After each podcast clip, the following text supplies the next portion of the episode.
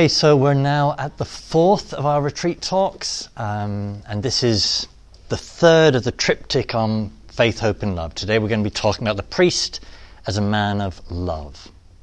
So, just to remind you where this is kind of fit into the kind of package, Monday I talked about the priest as a man of hope, how lots of good people in our world have just lost hope in society, in the church, even in the priesthood.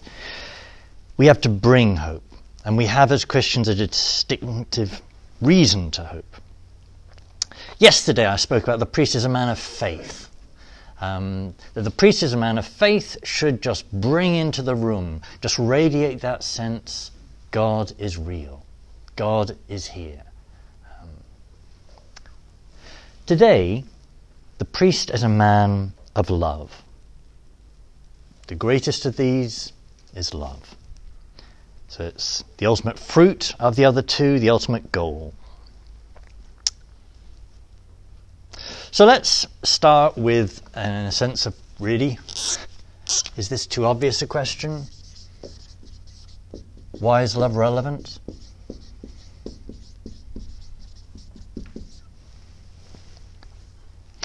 Well, we might say perennially that love is relevant to the priesthood because, to quote St. John Vianney, the priesthood is the love of the heart of Jesus.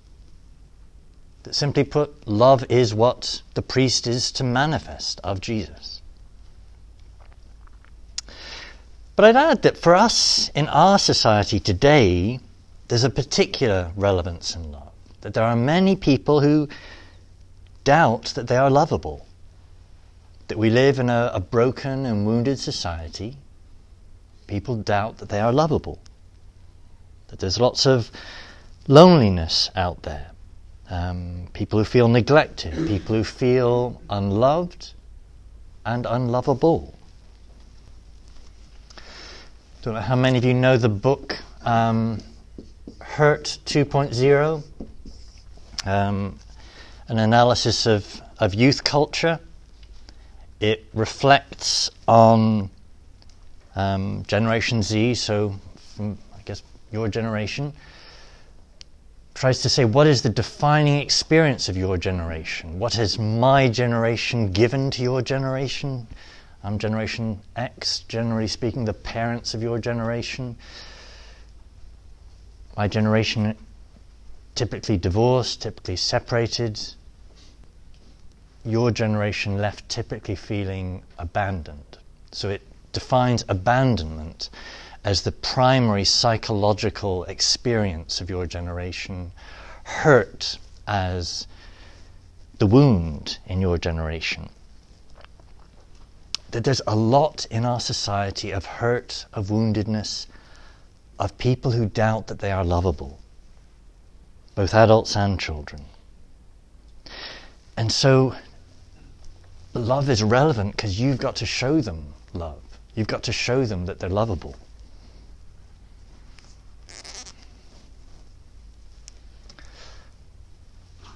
Okay, obviously, also back to basics what is love? Let's quote the Catechism, which quotes St. Thomas To love is to will the good of the other. So, not to be focused on myself, but to be focused on the other. To see somebody and want what is good for them. To choose something that will be their flourishing, their development, their good. To love is to will the good of the other. Not focused on me, not focused on my agenda. To look at you and want what is good for you. And again, in terms of the relevance of this, there's a lot of people in the world who think that everybody's out to get something for themselves, who doubt that there are people who do truly love, who do truly want not what is good for themselves, but want what's good for you for your sake. Lots of people who doubt that anybody's like that. What the world needs is to know that there are people who do truly will what is good for them. And you, as a priest, have to be manifesting that in yourself.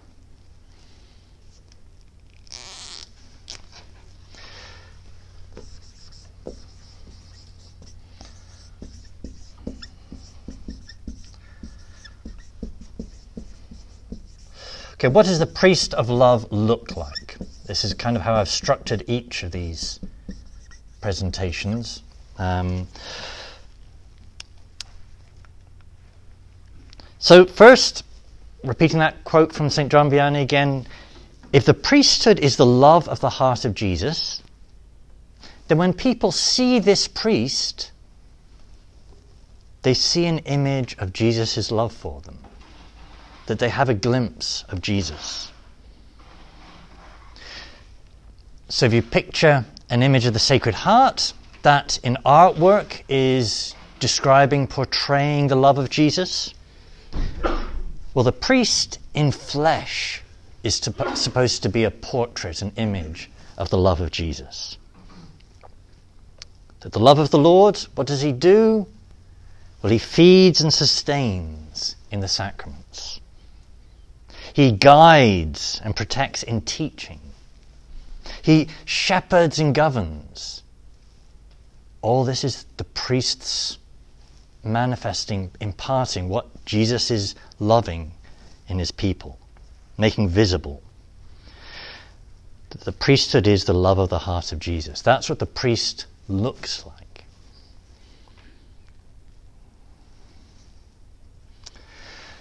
Something else he looks like, and I want to dwell on this at some length joy. Now, what's the first fruit of love? It's joy. So the fruits of, of love are also um, peace and um, patience, and, but especially joy. So, um, you know, you guys have all been in seminary a long time, but when you were, if you, last time you went on a date, if a teenager, if a girl agrees to go on a date, you don't need to tell that teenager to be happy. He's just happy, yeah?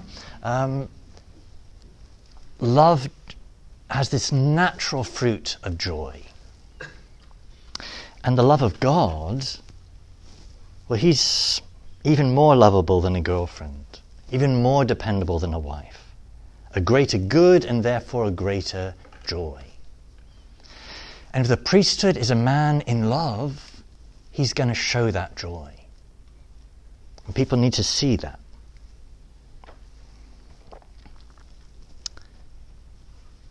Want to think Thomistically a second about how that joy is something shareable. In contrast, spiritual joy with physical material pleasure. Thinking Thomistically now. So, if I have a cookie, and if I give you half of my cookie, then I have less pleasure. The pleasure, physical pleasure, is caused by contact with a physical good. If I have less cookie, I get less pleasure because I've given you half my cookie. But spiritual joy, when I give you half my cookie out of love for you, I see you enjoy the cookie. I share in the joy, the pleasure, the rejoicing you have in the cookie. And so the joy I have in my love for you, yes, I've had, got less physical pleasure, but my joy in that love and in that giving, in giving it away, is increased. So spiritual joy is shareable. Spiritual joy, the quest of it in myself that I find in Him, is just a naturally shareable thing. And so the joy in the priest, the joy in the priest who is a man of love, is just a communicable, a shareable joy. So the joy in the priest, I should see it in my priest, I should want to share it, I can share it. You, as the priest, it grows as you share it. The priest of love radiates joy.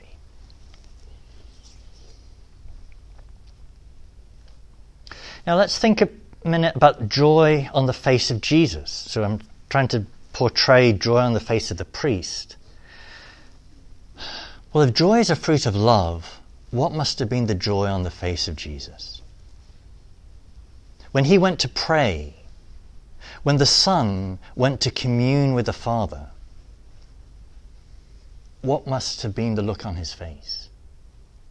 No greater love than the love between the Son and the Father, a love so great it spirates into the Holy Spirit. When the disciples saw the Son commune with the Father, what must have been the look on his face? They said, Lord, teach us to pray. They must have seen him praying and wanted a share in that.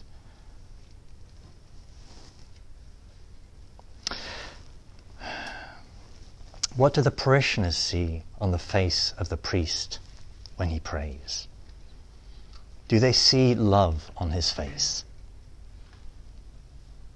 When he genuflects, does he look glad to be greeting the Lord?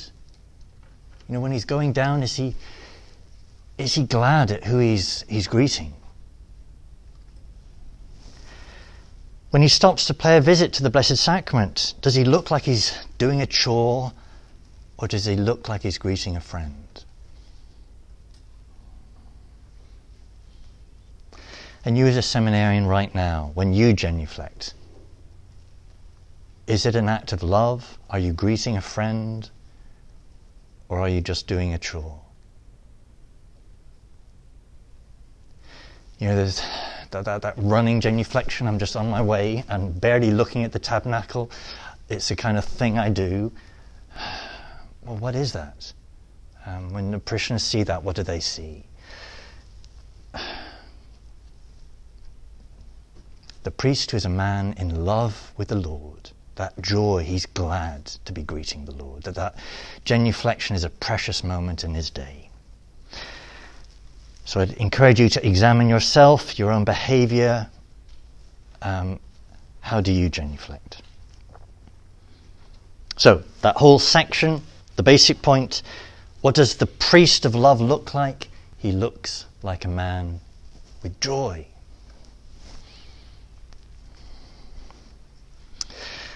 Third, um, what does he look like? Well, he's visibly a man for others.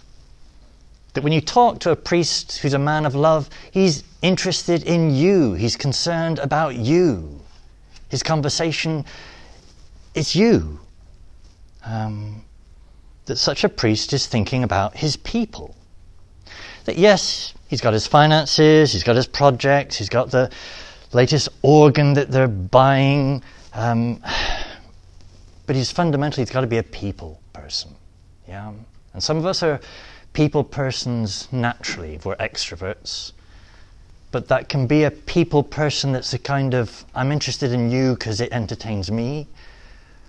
The priest needs to be a people person in the sense that he lives for his people, to serve his people because he loves them. He knows he loves them, and so he loves them too. So we need to train ourselves to be people priests visibly men for others.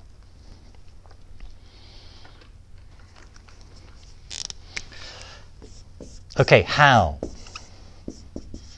How do we build love in us?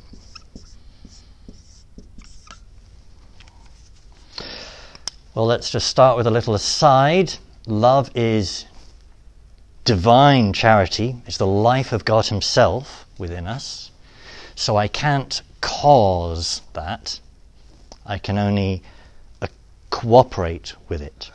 Um, supernatural, it's not an acquired virtue. I cannot cause it, I can only cooperate with it.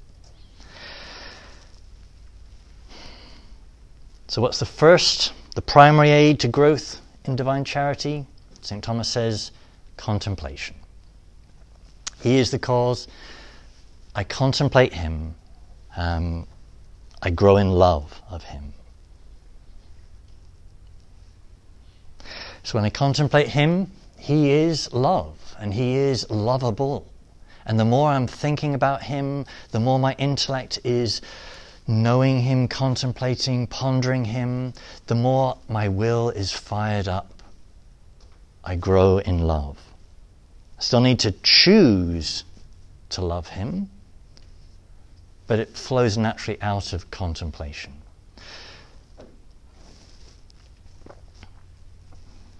Contemplation also as a priest of my people.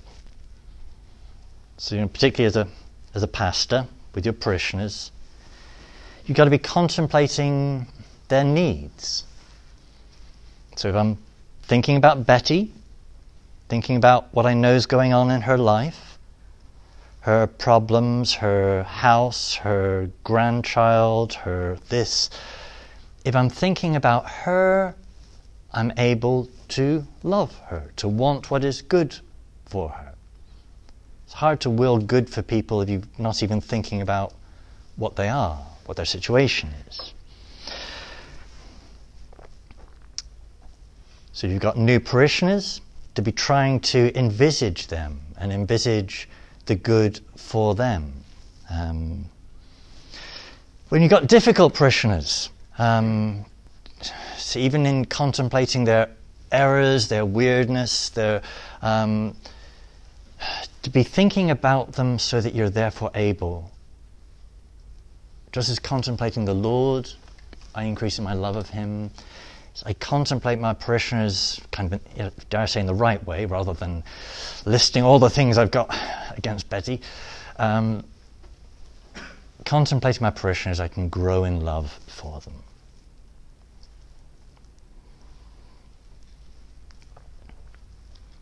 Or a second aid to growth in love, to be a priest of love, self sacrifice. So, love is self gift. Well, we can only give of ourselves if we're sacrificing of ourselves.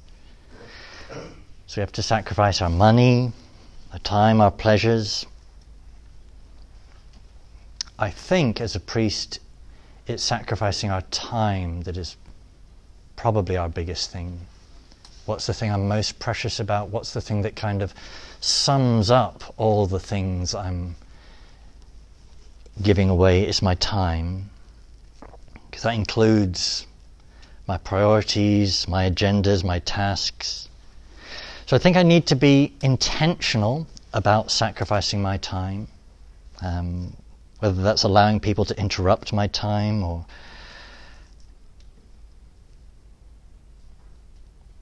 which includes generosity.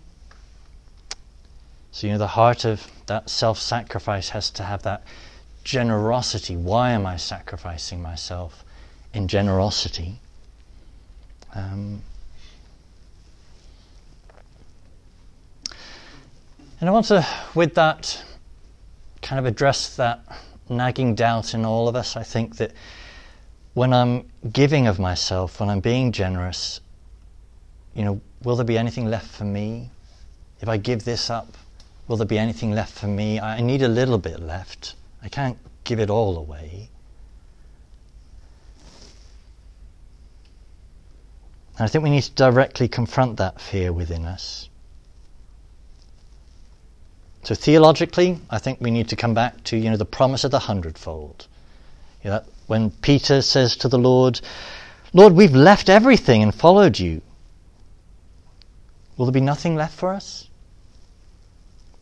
Truly I say to you, there is no one who has left house, brothers, sisters, or mother, or father, or children, or lands, for my sake and the gospel, who will not receive a hundredfold, now, in this time, houses and brothers and sisters and mothers and children and lands, with persecutions, and in the age to come, eternal life.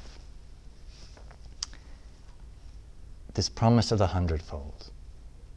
However much I'm fearing in that generosity, will there be nothing left for me? He promises me a hundredfold.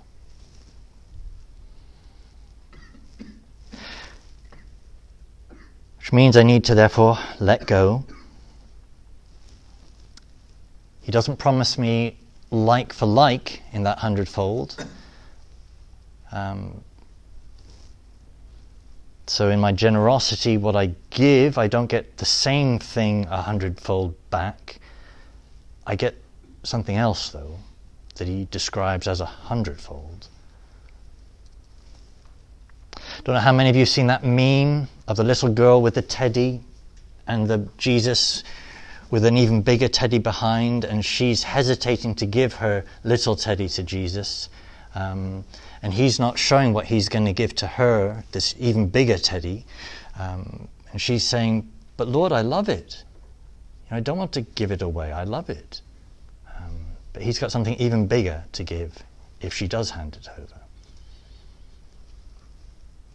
And obviously, that meme expresses that there's something even bigger the Lord will give us for our generosity. Um, it could mistakenly imply that you get a like for like, a, a teddy for a teddy. Yeah, whereas, um, you know, I give up as a priest, as a celibate, the, the possibility of a wife. Um, I get another wife, the church. Um, sometimes she looks like a, the beautiful bride she is. Sometimes she looks a little less than beautiful. Um, but I get a wife for a wife. Um, it's not a bigger teddy for a smaller teddy, but it is something better. Everything we give in generosity, we get something better in return. All of that trying to articulate one of the ways to grow in love, to be able to become a priest who is a man of love, self sacrifice, generosity.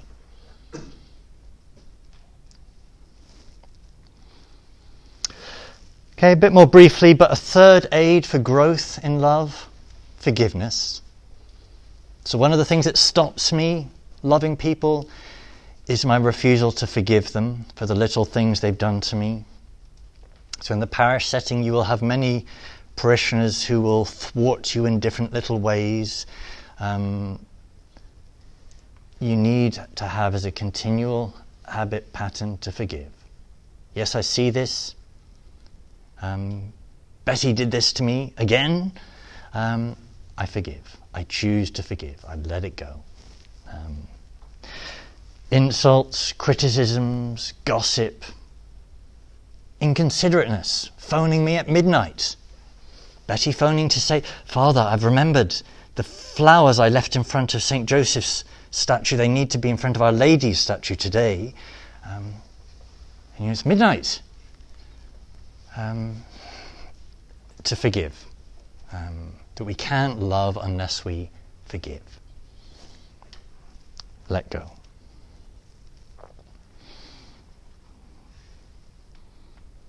Okay, two final aids for growing in love in a more practical sense.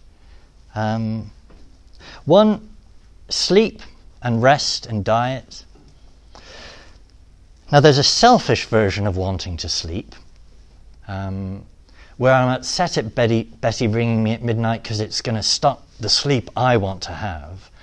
I've had a, a long day, I want to sleep. But there's another way of wanting to sleep that isn't about me, it's about my capacity to give.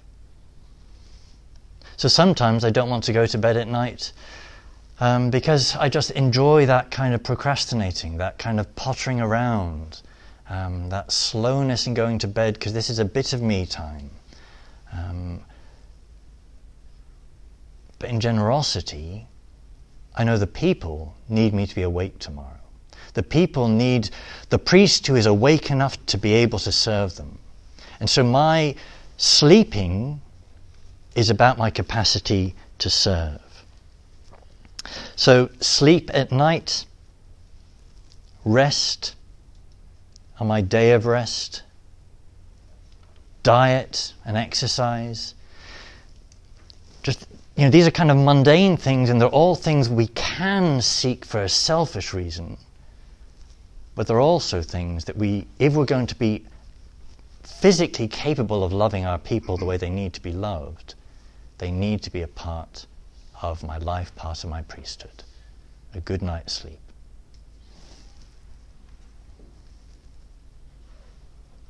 Talked about mortification the other day come a few years ago now, um, when I was a young priest, I had a spiritual director as a priest of Opus Dei Um, and um, I'd been reading about mortification, and I'd been reading about how important mortification was in the spiritual life. Uh, and how it would have all of these consequences in my life if, if I was mortified and I engaged in mortification. So, you know, I had all this in my mind, and my thinking. I went to my spiritual director and I described it all to him, and I knew that in Opus Dei they do real mortifications, bodily, corporal mortifications. I laid it all out to him. I'm ready. What mortification should I do? And he said, Dylan, the mortification you need to do is you need to go to bed on time. Which is pretty belittling. You know, um, and I didn't want to go to bed on time. That sounded pretty hard. you know, could, could, I not have a whip instead? you know, um, sleep's really important, and sleep can be a thing of self-denial, of mortification, um, in order for us to live for others, die for self to live for others, um, get a good night's sleep. So I'm at the Josephinum. So we think a lot about St. Joseph. Um, you know, that statue of St. Joseph the sleeper. You know, the angel appeared to St. Joseph four times. What was he doing every time? He was sleeping. What do the Gospels record St. Joseph doing more than anything? Sleeping. Um, why did he sleep? Well, I have a theory he slept because he worked. Yeah, a man who works sleeps. Um, but if he was sleeping, if the Gospels are always recording him sleeping, sleep must be a pretty important thing. So, sleep. Um, one of the ways to be able, to be free, to be physically capable of loving your people, you need to sleep. A fifth and final aid for growth in love, again, a kind of mundane, practical thing, but I think is really important.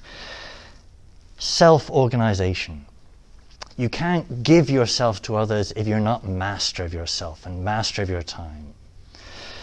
So, you know, the PPF talks about self awareness, self mastery, self gift. If you're not master of yourself, you cannot give yourself. If you're not master of your time, if you're not organized, you're not ready to give yourself. So you need to plan your life, plan your time, um, in order to be. You know, this sounds really unexciting, um, but the longer I've been a priest, the more I've become convinced this is a really important way of me loving my people and loving my seminarians. For me to be able to be spontaneously available when somebody calls me or knocks on my door at the office, I can't have a pile of tasks I'm still rushing to achieve. I've got to be on top of things. I've got to be organized so that when I'm interrupted, I have that freedom because I'm on top of things to be able to serve. So, self organization, I offer to you as a, as a kind of final, unexciting, practical, but I would suggest essential thing you need if you're going to be able to be free to love your people.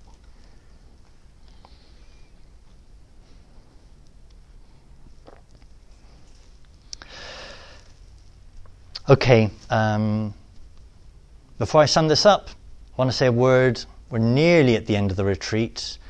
A word about retreat resolutions. Yes, I've been suggesting to you each of these talks what a man of hope is, what a man of faith is, what a man of love is, some specifics on how you can grow in those things. Well, I'm hoping you're thinking of resolutions to be carrying out of your retreat.